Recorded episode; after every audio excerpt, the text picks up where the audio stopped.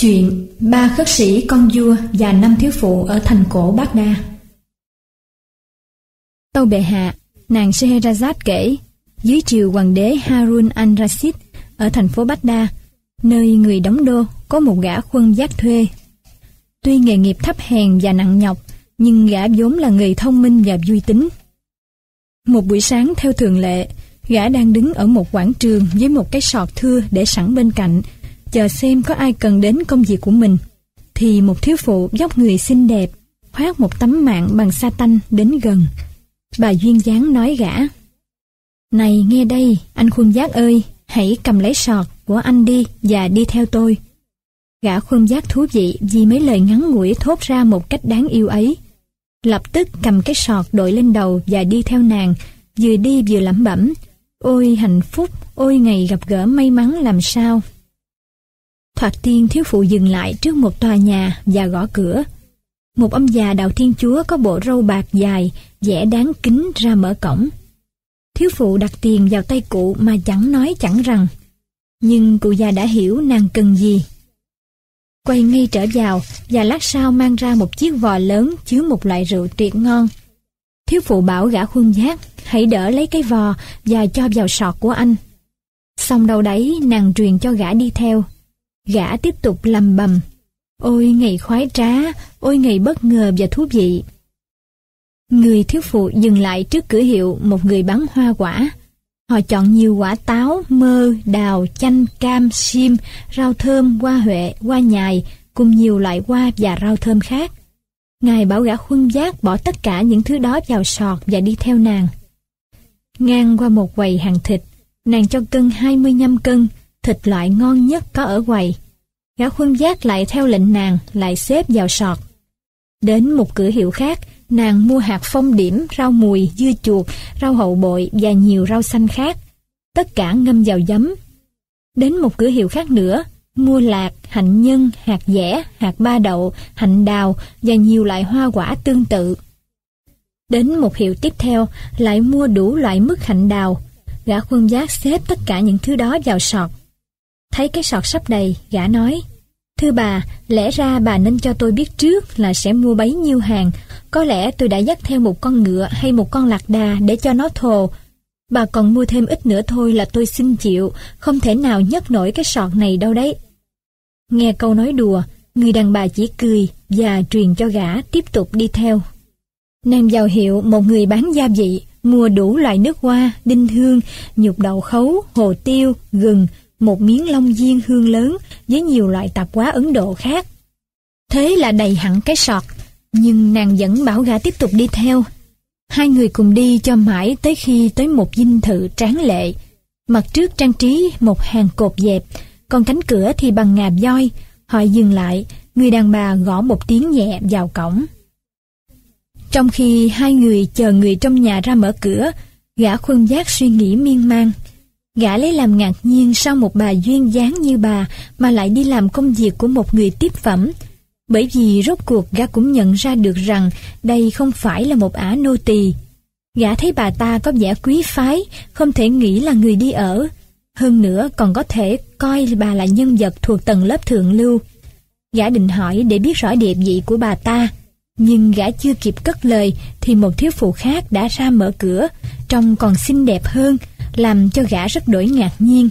Nói đúng hơn là gã xúc động choáng váng trước vẻ kiều diễm lộng lẫy của nàng, đến nỗi tưởng có thể đánh rơi xuống đất cái sọt với tất cả những thứ đựng bên trong. Gã chưa từng trông thấy có ai xinh đẹp bằng con người đang đứng trước mặt gã lúc này bao giờ. Người đàn bà dẫn gã đi theo nhận thấy sự bàng hoàng diễn ra trong lòng gã và hiểu rõ nguyên nhân. Điều đó làm nàng thấy vui vui và thích thú quan sát thái độ của gã, đến nỗi không để ý rằng cổng đã mở. "Kìa em, hãy vào đi chứ, em còn đợi gì? Em không nhận thấy anh chàng tội nghiệp này vác nặng đến không chịu nổi nữa hay sao?"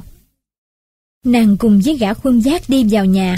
Người vừa ra mở cổng đóng cổng lại, và ba người sau khi đi qua một tiền đình đẹp, băng qua một cái sân rất rộng, chung quanh là hành lang có lan can chạy quanh, thông với nhiều ngôi nhà tráng lệ. Cuối sân đặt một chiếc sập có đệm sang trọng. Chính giữa sập kê một chiếc ngai bằng hổ phách đặt trên 4 trụ gỗ mun, khảm những viên kim cương và ngọc quý to lớn khác thường và bọc bằng sa tanh đỏ Ấn Độ, thêu kim tuyến với nghệ thuật tài tình. Chính giữa sân có một bể nước, thành xây bằng cẩm thạch trắng, chứa đầy nước trong veo. Dòng nước cuồn cuộn tuôn xuống từ mõm một con sư tử đồng mạ vàng. Gã khuân giác tuy mang nặng, vẫn ngắm nghía không biết chán các ngôi nhà lộng lẫy, đầu đầu cũng sạch sẽ tinh tươm. Nhưng điều đặc biệt làm cho gã chú ý là một thiếu phụ thứ ba, trông còn đẹp hơn người thứ hai, đang ngồi trên chiếc ngai vàng nhựa tả. Trông thấy hai nàng kia, nàng bước xuống và ra đón họ. Qua vẻ cung kính hai người kia dành cho nàng, gã đoán rằng người này hẳn là gia trưởng. Và quả thật gã không lầm, người đàn bà ấy tên là Zobayit. Người ra mở cửa là Safie, còn Amin chính là tên của nàng vừa đi mua sắm về. Zobayit vừa tiến đến gần hai nàng vừa nói: "Các em không trông thấy anh chàng đang chích gục với cái sọt nặng đấy sao? Các em còn đợi gì mà không đỡ nó xuống?" Thế là Amin và Safie, người bê đằng trước, kẻ đỡ phía sau, nâng cái sọt lên. Zobayit cũng hộ một tay. Ba người cùng nhấc sọt đặt xuống đất. Họ bắt đầu dỡ hàng ra. Làm xong, nàng Amin yêu kiều lấy tiền trả công một cách hào phóng cho gã giác thuê. Anh chàng rất hài lòng với số tiền thiếu phụ vừa đưa cho gã. Đáng lẽ cầm lấy cái sọt của mình và ra về, song gã không sao dứt mà đi được.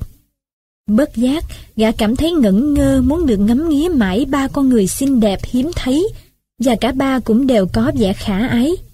Chả là nàng Amin cũng vừa bỏ tấm màn che mặt ra, và gã thấy nàng cũng đẹp không kém gì hai người kia.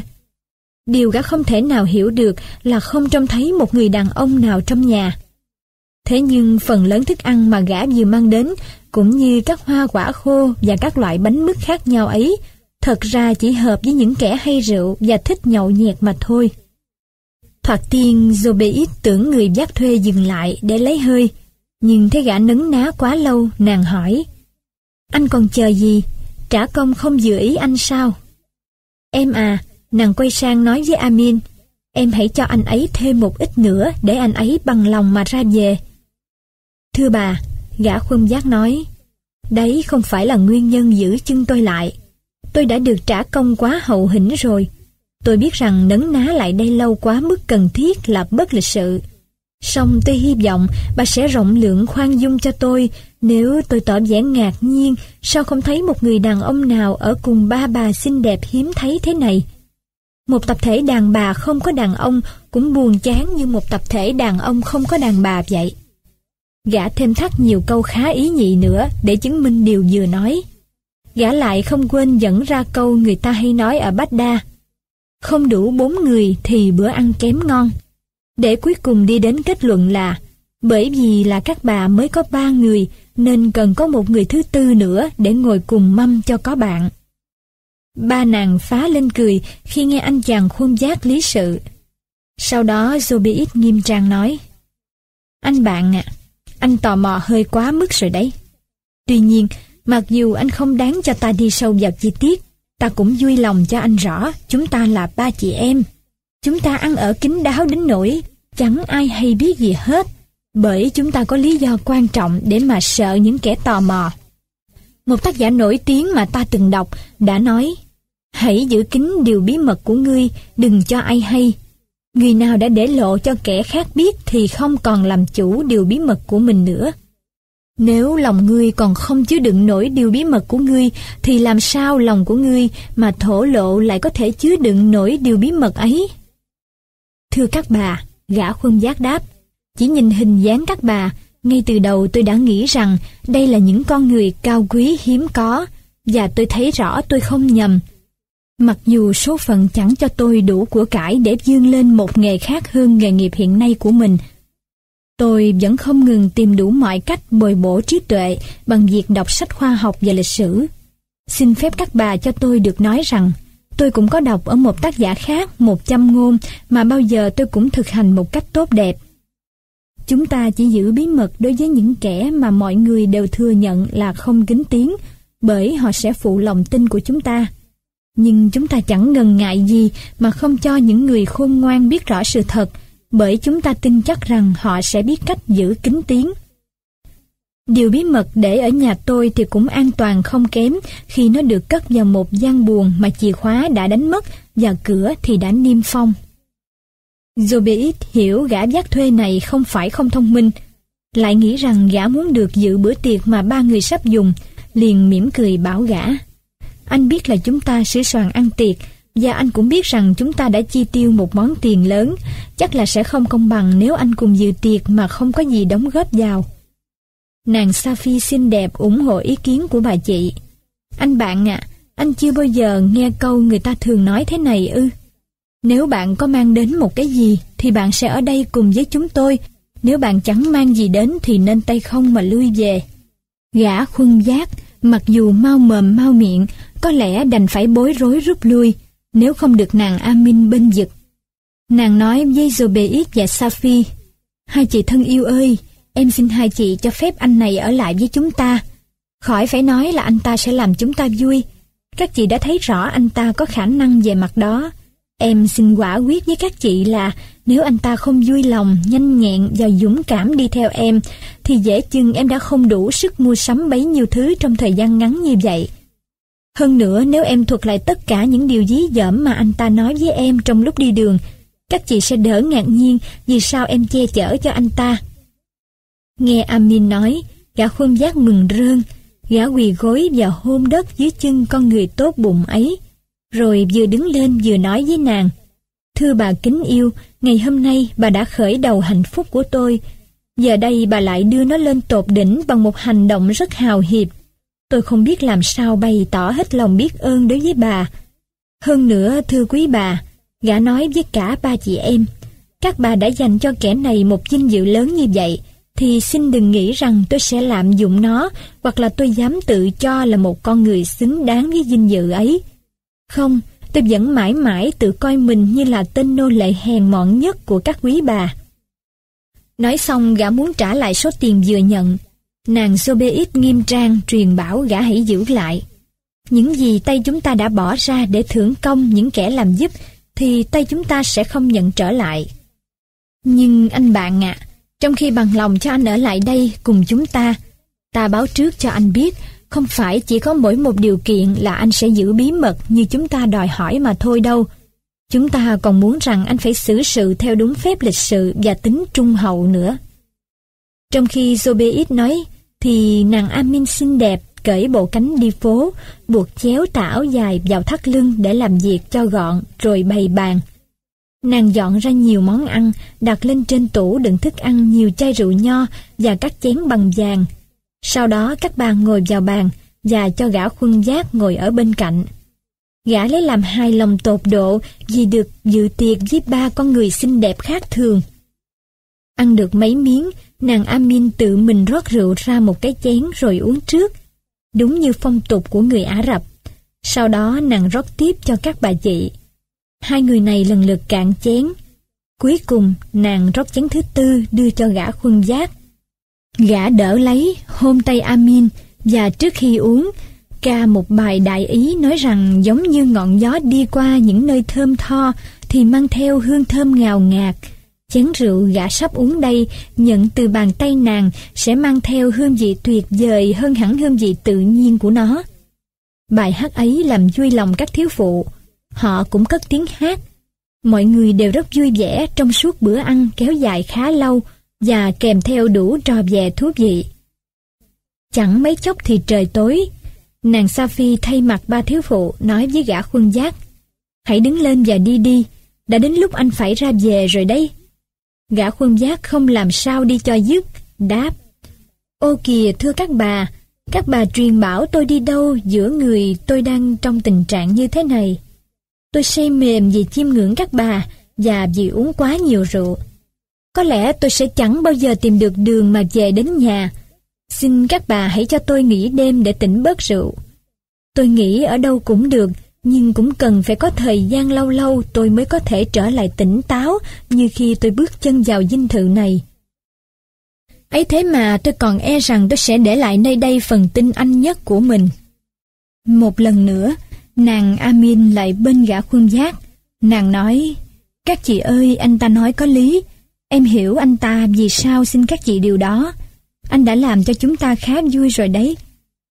Nếu các chị tin lời em, hay đúng hơn, nếu các chị yêu em nhiều như em hằng tin tưởng, thì chúng ta nên giữ anh ta lại tối nay ở đây." "Em ạ," nàng Zobayit nói, "các chị không nỡ từ chối em điều gì." Anh khuôn giác này, nàng quay sang nói với gã: "Chúng ta vui lòng thể theo yêu cầu của anh ta lần nữa, nhưng ta đặt thêm một điều kiện mới.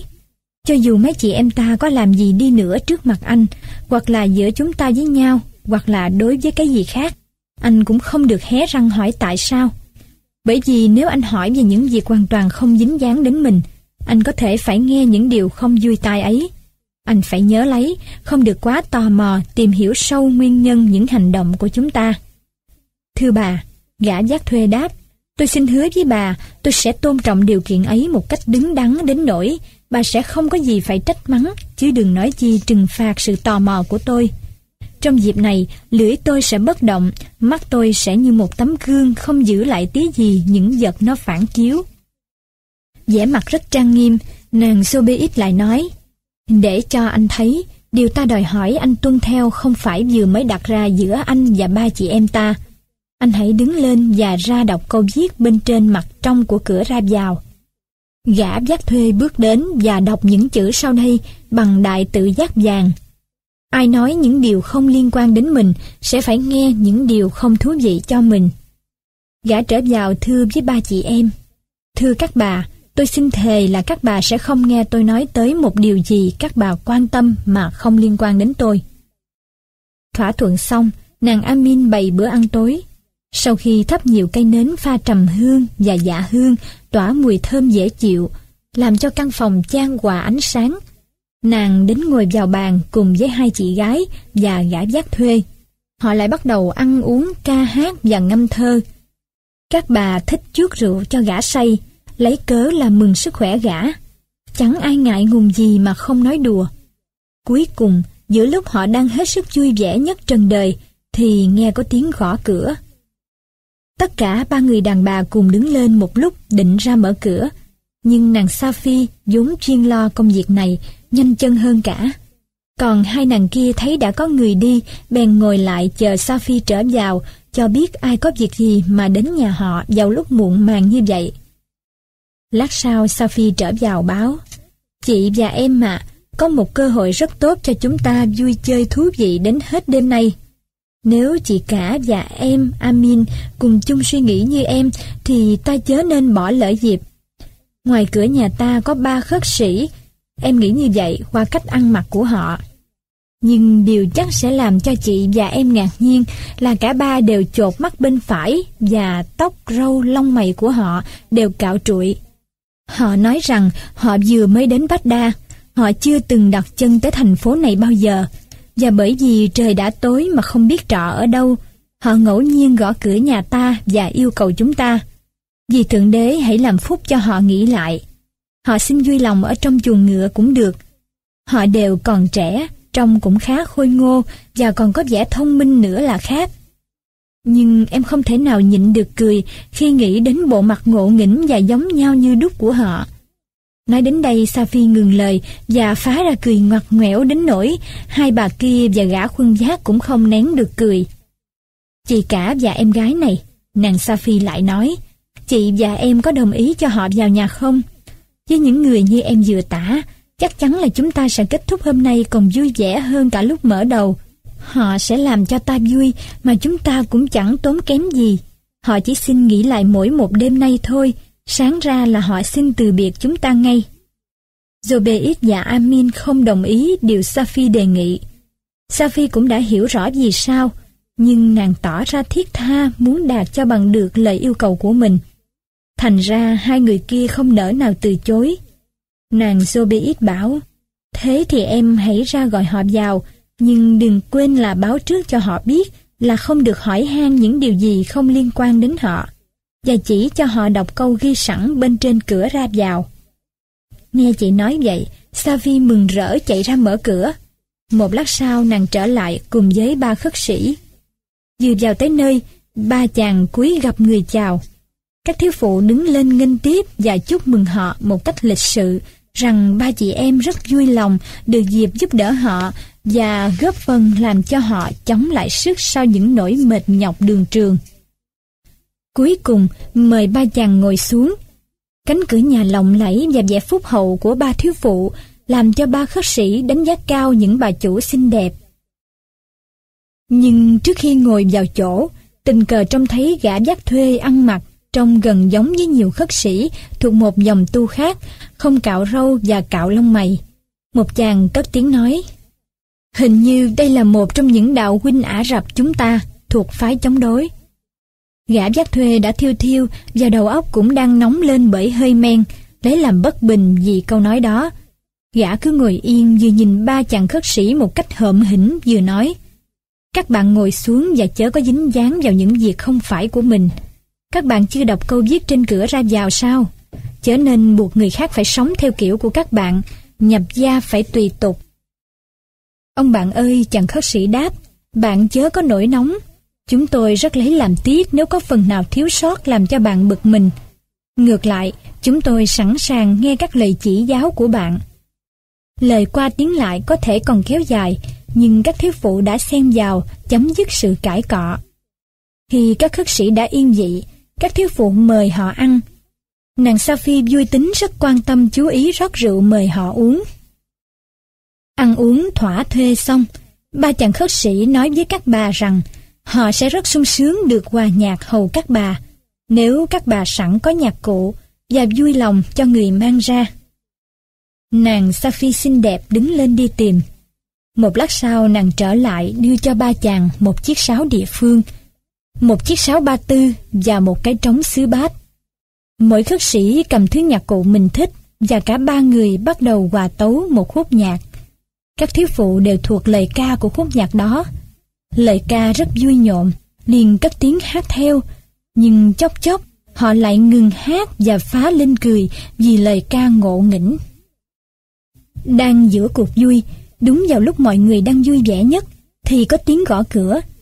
Safie ngừng hát và chạy ra xem có việc gì. Nhưng tâu bệ hạ, kể đến đoạn này, nàng Scheherazade nói với vua Saria: "Bệ hạ hẳn muốn biết vì sao có người gõ cửa nhà các bà khuya khoắt như vậy. Xin tâu rõ lý do. Hoàng đế Harun al-Rashid thường có thói quen di hành vào ban đêm để tự mình xét xem có thật là mọi sự trong kinh đô đều thanh bình, hoặc là có việc quấy rối trật tự nào xảy ra chăng. Đêm hôm ấy, hoàng đế xuất hành sớm. Cùng đi có tể tướng Ja'far và Merua, người đứng đầu các hoạn nô trong cung cấm. Cả ba đều cải trang thành những người đi buôn. Đi qua phố nhà ba thiếu phụ, nhà vua nghe tiếng đàn sáo, tiếng hát và tiếng cười, liền truyền cho tể tướng: Khanh hãy đến gõ cửa ngôi nhà người ta đang làm huyên náo kia. Ta muốn vào để xem cho rõ nguyên nhân." Mặc cho tể tướng trình bày rằng đấy chẳng qua là những người đàn bà đang chè chén đêm hôm, chắc hẳn hơi men đã làm cho họ nóng đầu. Nhà vua không nên tự dưng đến, biết đâu họ chẳng thốt ra những lời khiếm nhã bậy bạ. Giả chăng cũng chưa phải đã đến giờ cấm, không nên quấy rầy sự vui chơi của dân. Mặc kệ, nhà vua phán, hãy gõ cửa đi, ta ra lệnh cho ngươi đó. Vậy là chính tể tướng Ja'far đã đến gõ cửa nhà các thiếu phụ theo lệnh của hoàng đế. Ngài không muốn cho ai nhận ra mình. Nàng Safie ra mở cửa, và tể tướng qua ánh sáng cây nến nàng cầm ở tay nhận ra đấy là một người đàn bà tuyệt đẹp. Ông cúi chào rất thấp và nói lễ phép: "Thưa bà, chúng tôi là ba nhà buôn ở Mosul mới đến đây chừng 10 hôm với nhiều hàng hóa đắt tiền mà chúng tôi đang gửi tại kho của một trại nơi chúng tôi tạm trú. Hôm nay chúng tôi vừa đến thăm một nhà buôn trong thành phố đã có nhã ý mời chúng tôi đến chơi. Ông ta chiêu đãi chúng tôi và cũng nhân vui vì có chén rượu, ông ta cho mời một đoàn vũ nữ đến. Đêm đã khuya rồi, trong lúc nhạc công đang cử nhạc và các vũ nữ đang múa, anh em có làm ồn quá, đính tuần đi qua và gọi cửa. Một số người dự hội bị bắt, chúng tôi may mắn thoát được nhờ vượt qua một bức tường.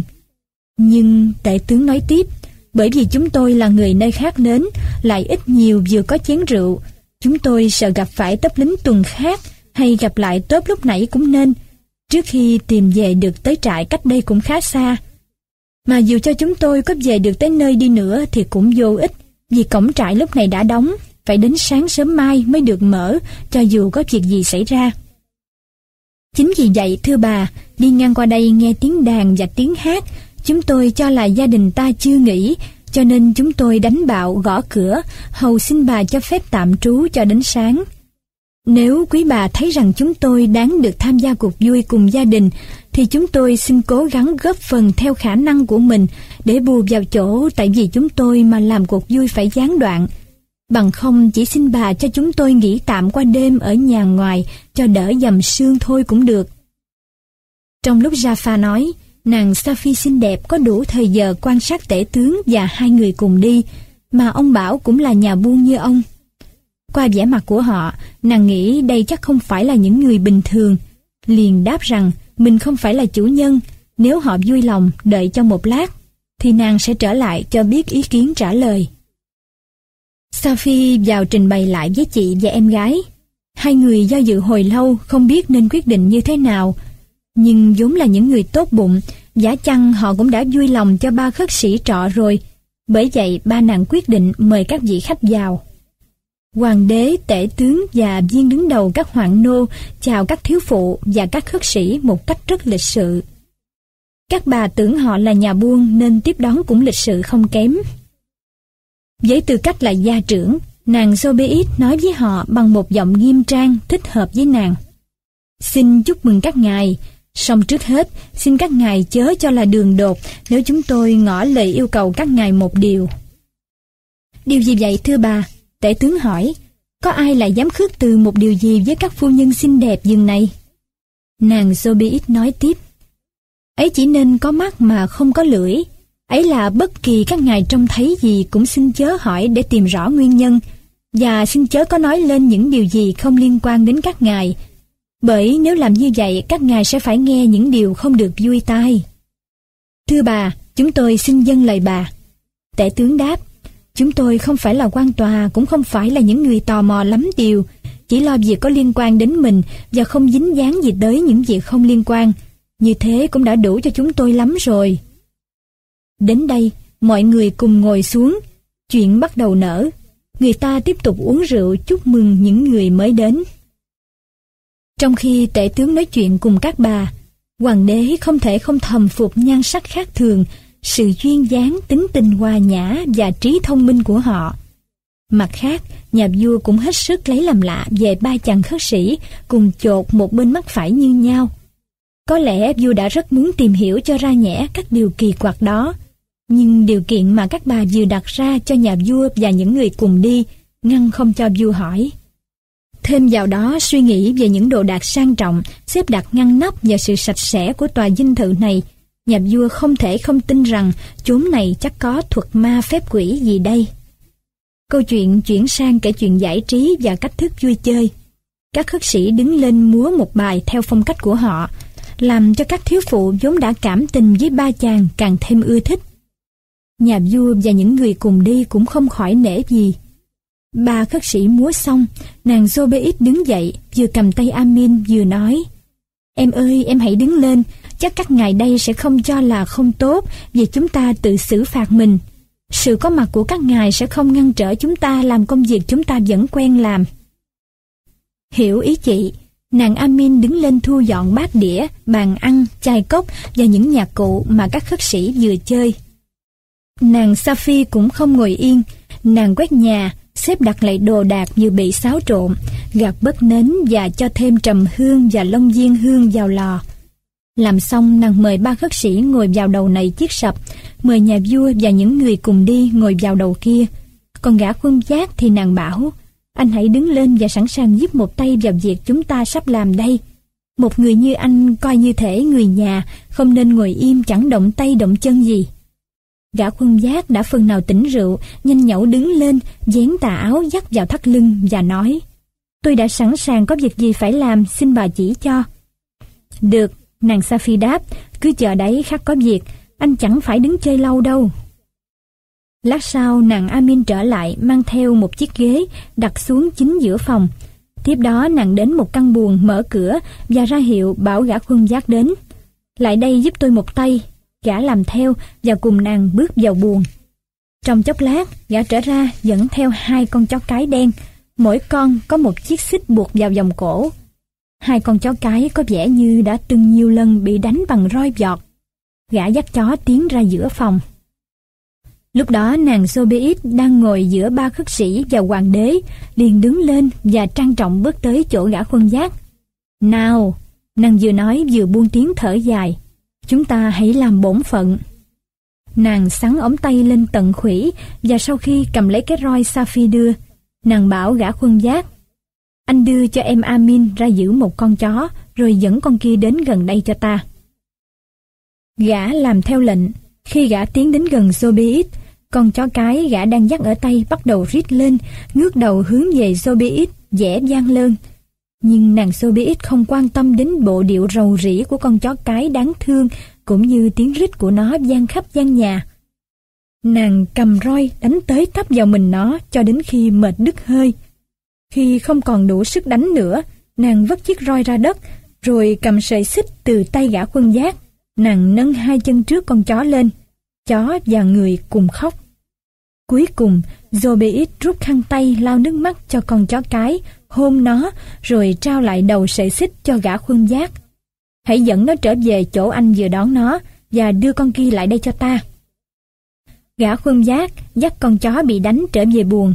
Lúc trở ra, gã nhận con kia từ tay Amin và dẫn đến trao cho Zobayit đang chờ. Nàng bảo gã: Anh hãy giữ nó như đã giữ con kia. Rồi cầm lấy chiếc roi, nàng lại đánh nó như vừa đánh con chó lúc nãy. Sau đó nàng lại khóc với nó, lại lau nước mắt cho nó, lại hôn nó, và rồi lại trao cho gã khuân vác.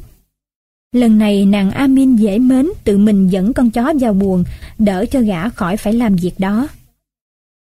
Ba chàng khất sĩ, nhà vua và những người cùng đi đều hết sức kinh ngạc về cuộc hành phạt vừa rồi. Họ không thể hiểu nổi làm sao nàng Zobayit sau khi đánh đập dữ dội hai con chó cái, những con vật bẩn thỉu theo quan niệm của đạo Hồi, lại khóc ngay sau đấy cùng với chúng, lại lau nước mắt cho chúng. Trong thâm tâm, họ bất bình về việc đó, nhất là hoàng đế. Nôn nóng hơn tất cả mọi người, vua rất muốn hiểu rõ nguyên nhân vì đâu đưa đến hành động lạ lùng như vậy. Vua không ngớt ra hiệu bảo tể tướng phải hỏi cho ra nhẽ. Nhưng tể tướng quay đầu sang phía khác, làm ngơ cho đến khi bị những dấu hiệu lặp đi lặp lại nhiều lần thúc bách phải trả lời. Ông đành ra hiệu trả lời rằng bây giờ không phải là lúc thỏa mãn tính hiếu kỳ. Nàng Zobayit đứng yên một chốc ở chỗ cũ, chính giữa căn phòng, như để hồi sức sau cơn mệt nhọc vì đánh hai con chó. Safie nói với nàng: Chị gái thân yêu của em, xin chị vui lòng trở về chỗ cũ để cho em đến lượt mình. Em cũng được làm nhiệm vụ. Được, nàng Zobayit trả lời và đến chỗ ngồi ở chiếc ghế dài. Bên phải nàng là hoàng đế, tể tướng Ja'far và Merua. Bên trái nàng là ba chàng khất sĩ và gã vác thuê. Sau khi Zobayit trở về chỗ ngồi, mọi người đều im lặng một lúc. Cuối cùng, nàng Safie ngồi lên chiếc ghế đặt chính giữa phòng và nói với Amin: Em thân yêu của chị, xin em hãy đứng lên. Em đã hiểu chị muốn nói gì rồi đấy. Nàng Amin đứng lên và đi vào một căn buồng khác, không phải nơi nhốt hai con chó. Nàng trở lại tay cầm một cái túi bọc sa tanh vàng theo kim tuyến và lót lụa xanh. Nàng đến gần Safie, mở túi lấy ra một cây đàn, trông giống như đàn tỳ bà, trao cho chị. Safie đỡ lấy, so dây và bắt đầu gảy đàn. Rồi nàng vừa đàn vừa hát một bài nói về những nỗi đau khổ vì xa vắng, tài hoa đến nỗi hoàng đế và tất cả mọi người đều say mê. Nàng vừa đàn vừa hát say sưa. Hát xong nàng bảo nàng Amin đáng mến: Em hãy cầm lấy cây đàn, chị không đủ sức nữa, chị đứt hơi rồi. Em hãy thay chị hát hầu các ngài đây. Rất vui lòng, Amin đáp và tiến đến. Safie trao đàn và nhường chỗ ngồi cho em. Amin liếc qua mấy phím đàn xem dây đã chỉnh chưa, rồi vừa đàn vừa hát cũng hay như chị, về cùng một chủ đề ấy, nhưng còn tha thiết hơn, thấm thía ý nghĩa lời ca, đến nỗi hát xong bài thì kiệt sức. Zobayit muốn bày tỏ với em sự hài lòng của mình. Em ơi, em đã làm được những điều kỳ diệu. Rõ ràng em đau chính nỗi đau mà em đang diễn tả sống động. Amin không kịp đáp lời khen ngợi thành thật ấy. Nàng cảm thấy nghẹt thở đến nỗi chỉ còn nghĩ tới chuyện bứt cổ áo ra cho thoáng, để lộ cho mọi người thấy một bên ngực không phải trắng trẻo như một người đẹp tựa Amin đáng phải có, mà sần sùi những sẹo, làm cho ai trông thấy cũng gần như phát tởm. Tuy vậy, dường như nàng vẫn chưa thấy đỡ được chút nào. Nàng ngã vật ra bất tỉnh nhân sự.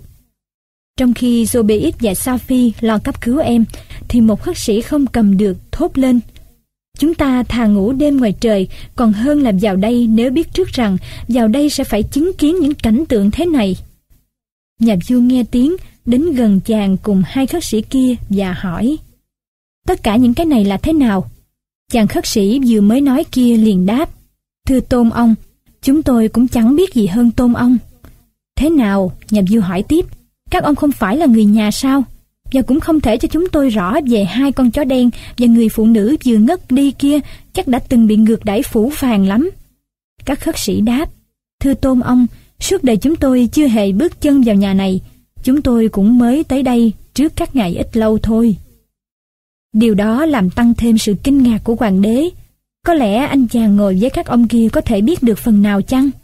Một khất sĩ ra hiệu bảo gã khuân giác đến gần và hỏi gã có biết vì sao các con chó đen bị đánh, vì sao Amin sứt sẹo hay không. "Thưa tôn ông," gã giác thuê đáp, "tôi có thể thề trước Thượng Đế là nếu quý ngài không biết tí gì về những chuyện đó, thì chúng ta đều chẳng ai hay biết hơn ai. Đúng, tôi là người thành phố này, nhưng mãi đến hôm nay tôi mới bước chân vào đây lần đầu. Nếu quý ngài ngạc nhiên thấy tôi ở đây, thì tôi cũng ngạc nhiên không kém khi gặp được quý ngài. Điều còn làm cho tôi thêm lạ lùng," gã nói tiếp, "là không trông thấy một người đàn ông nào ở đây cùng với các bà ấy."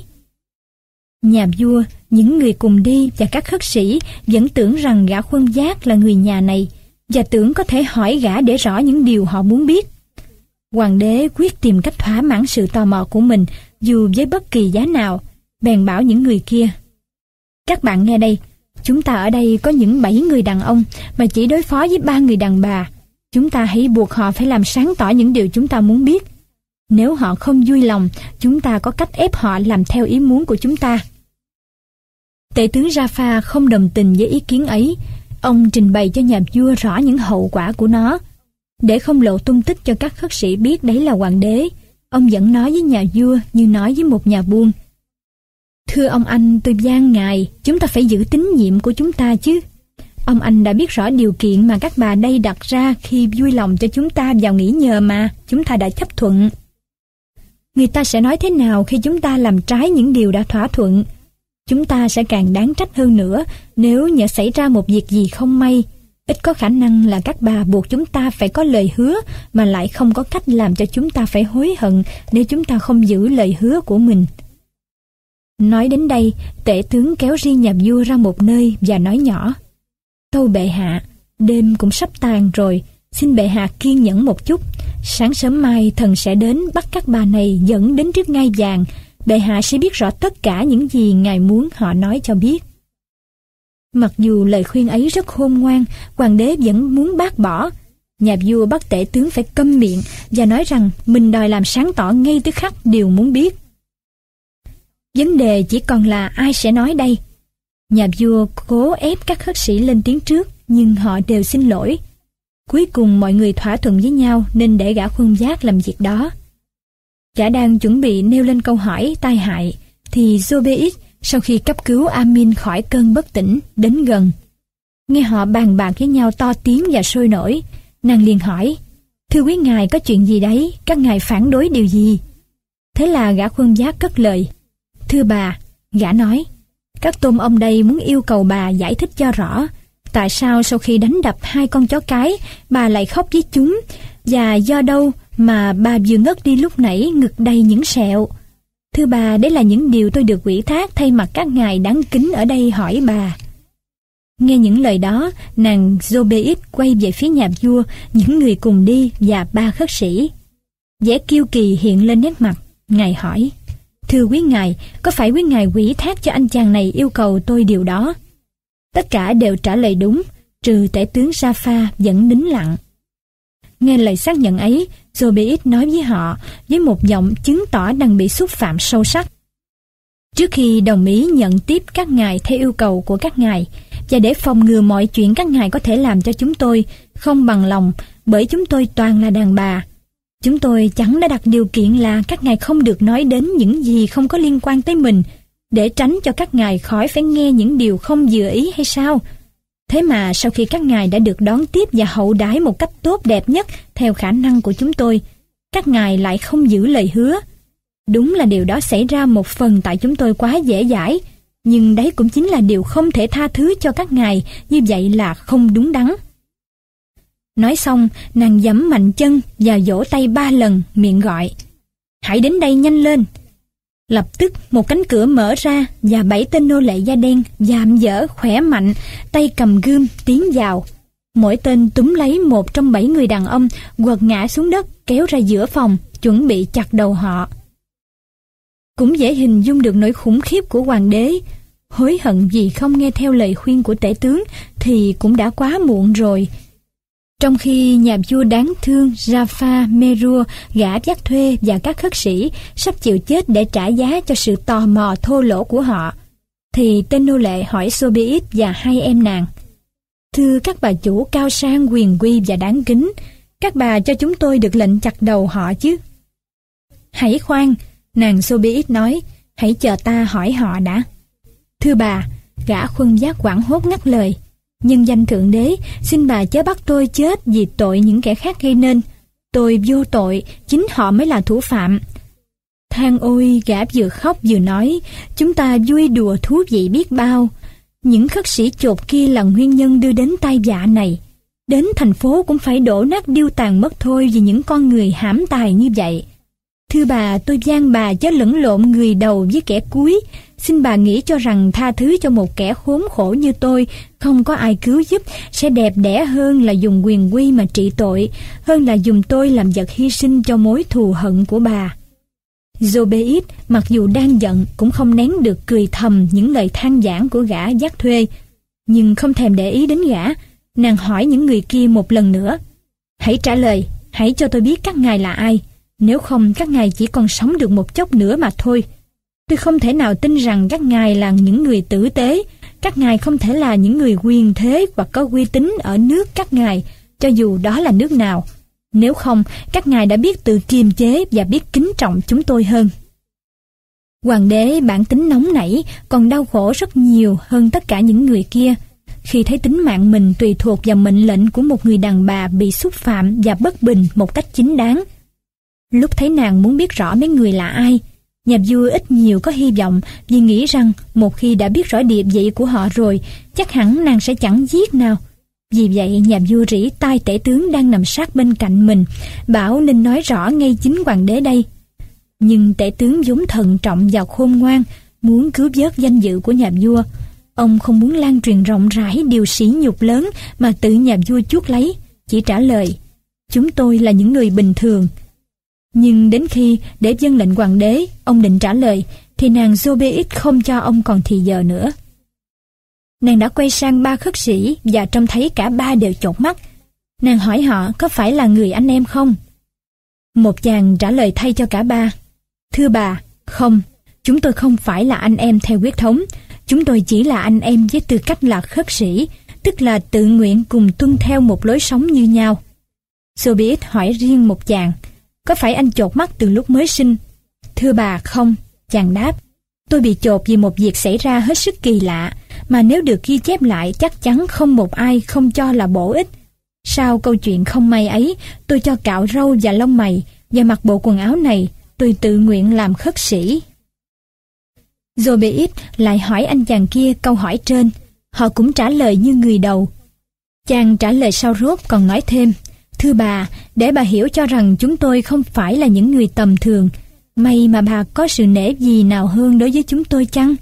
Xin thưa để bà rõ rằng cả 3 chúng tôi đều là hoàng tử. Mặc dù chúng tôi không hề quen biết nhau trước tối hôm qua, chúng tôi vẫn đủ thì giờ giới thiệu cho nhau rõ thân thế mình. Xin mạo muội thưa để bà rõ là phụ vương chúng tôi cũng là người có ít nhiều danh tiếng trên thế gian này." Nghe đến đấy, nàng Zobayit bớt giận. Nàng bảo các tên nô lệ hãy nới tay cho họ một ít, nhưng chúng mày cứ đứng ở đây. Những người nào chịu kể cho chúng ta nghe chuyện về họ và nguyên nhân khiến họ vào nhà này thì chúng mày đừng động đến, để cho họ được tùy ý muốn đi đâu thì đi. Nhưng chớ có tha cho kẻ nào khước từ không chịu tuân theo lời ta. Gã khuân giác khi hiểu rằng chỉ cần có việc nói chuyện của mình là có thể thoát khỏi một nỗi hiểm nghèo nghiêm trọng, liền cất tiếng trước tiên. Gã nói: "Thưa bà đã rõ chuyện của tôi và nguyên nhân đưa tôi đến đây rồi.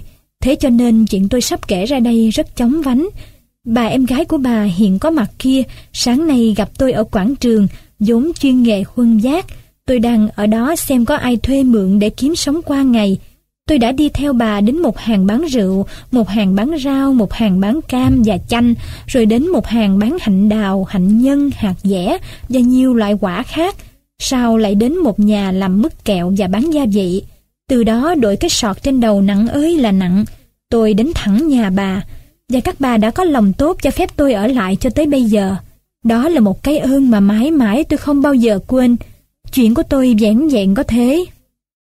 Gã khuân giác nói xong, nàng Zobayit hài lòng bảo gã: "Thôi chạy đi, đi đi cho khuất mắt, đừng để chúng ta nhìn thấy mày nữa."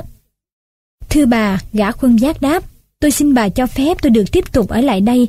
Sẽ không công bằng nếu sau khi đã cho những người khác niềm thích thú được nghe kể chuyện về tôi lại không được phép nghe họ kể chuyện về họ." Vừa nói, gã vừa ngồi xuống phía cuối chiếc sập, rất sung sướng thấy mình thoát được một mối tai họa, vừa làm cho gã một phen hú vía. Sau gã, một trong ba khất sĩ cất lời, hướng vào Zobayit là người chị cả trong ba thiếu phụ và là người ra lệnh bắt chàng nói.